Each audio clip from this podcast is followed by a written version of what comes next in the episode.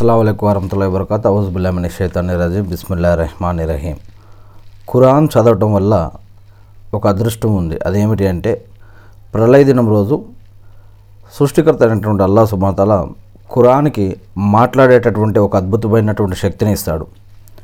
ఆ రోజు మరి ఈ ప్రపంచంలో జీవించి ఉన్నప్పుడు ఖురాన్ను ఎవరైతే చదువుతారో దాని ప్రకారం జీవించడానికి ప్రయత్నిస్తారో వారి తరపున ఆ యొక్క ఖురాన్ అనేది సాక్ష్యం ఇస్తూ ఉంది.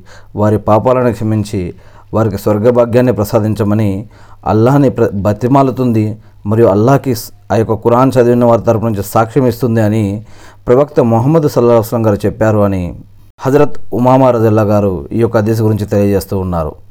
ఈ యొక్క హదీస్ సహీ ముస్లిం హదీస్ గ్రంథంలో నుంచి మరియు హదీసీకరణలో రెండవ భాగం మొదటి హదీస్లో తీసుకోవడం జరిగింది. అల్లా మనందరికీ కూడా ఖురాన్ చదివి మరియు దాని ప్రకారం జీవించే భాగ్యం ప్రసాదించుగాక. ఆమీన్.